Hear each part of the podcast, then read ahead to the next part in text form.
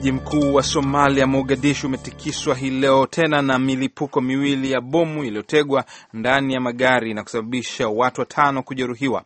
Bomu la kwanza lilipuka ndani ya gari la naibu gavana wa jimbo la Lower Shabelle Ahmed Omar Muade alipokuwa anaingia garini na kupoteza mguu mmoja. Bomu la pili lilipuka saa chache baadaye ndani ya gari mbele ya hoteli ya Oriental wakati maafisa wa polisi walikuwa wanakutana ndani ya hoteli. Mabomu hayo yalilipuliwa na chombo kutoka mbali. Watu wane walijeruhiwa katika mlipuko huo katika hoteli. Hakuna mtu aliyedai bado kuhusika na mashambulio hayo, lakini maafisa wa usalama wanasema wanaamini hiyo ni kazi ya wanamgambo wa Al-Shabab.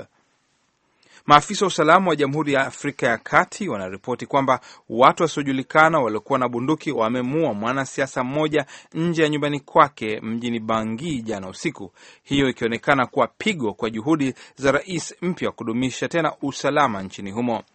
Hakuna alidai mauaji ya mwanasiasa huyo Jean Emmanuel Jawara yaliyofanyika siku moja tu baada ya yeye kutoa hotuba kwenye mkutano wa hadhara akilani ghasia zinazoendelea nchini humo na kutoa wito wa kufu, kufungwa wanamgambo wa Kikristo ndani ya makambi ya kijeshi.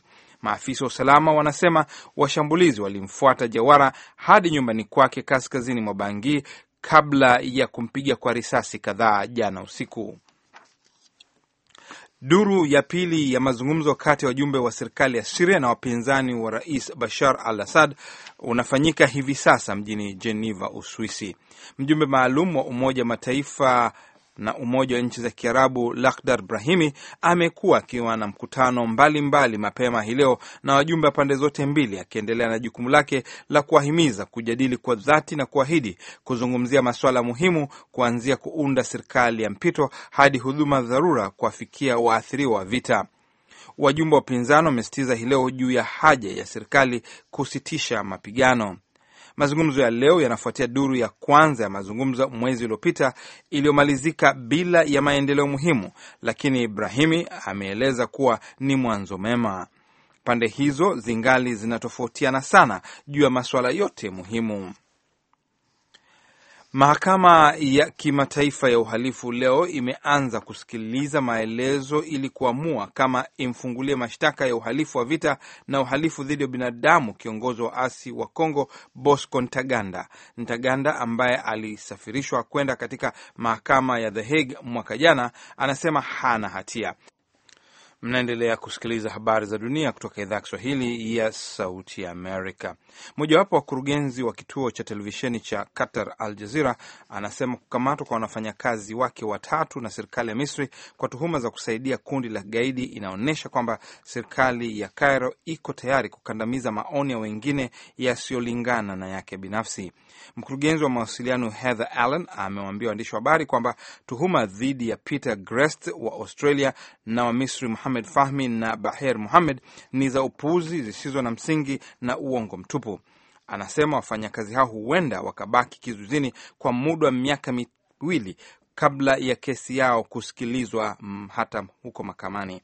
Mwendesha mashtaka mkuu wa Misri alieleza mwezi uliopita kwamba watu hao watatu walikamatwa katika hoteli yao Disemba 29 kwa madai ya kuwasiliana kinyume cha sheria na kundi cha Muslim Brotherhood lililotajwa na serikali kuwa ni kundi la kigaidi. Marekani na Ufaransa zinaeleza kwamba zimebuni ushirikiano wa karibu kupambana na ugaidi barani Afrika. Marais Barack Obama wa Ufaransa na Francois Hollande walieleza juhudi za nchi zao katika makala ya maoni yaliyochapishwa hii leo na magazeti makubwa ya Marekani na Ufaransa, Washington Post na Le Monde.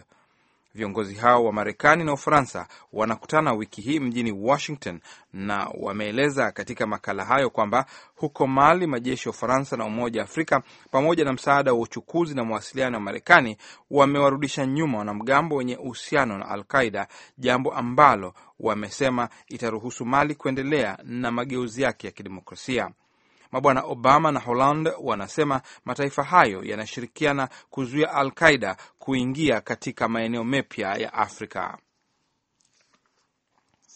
Maafisa wa Marekani wanasema serikali ya Korea Kaskazini imefutilia mbali mwaliko wake wa mjumbe wa masuala ya haki za binadamu wa Marekani kutembelea nchi hiyo kwa mazungumzo ya kuachia huru kwa Marekani Kenneth Bay.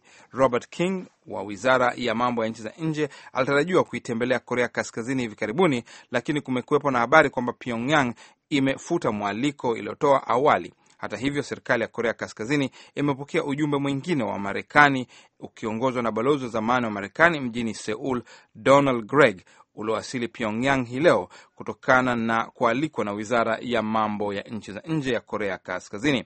Lin Turk, mwanadiplomasia mwingine wa zamani aliyefuatana na kundi hilo, anasema wamekwenda huku kujaribu kujenga uhusiano kati ya nchi zao mbili.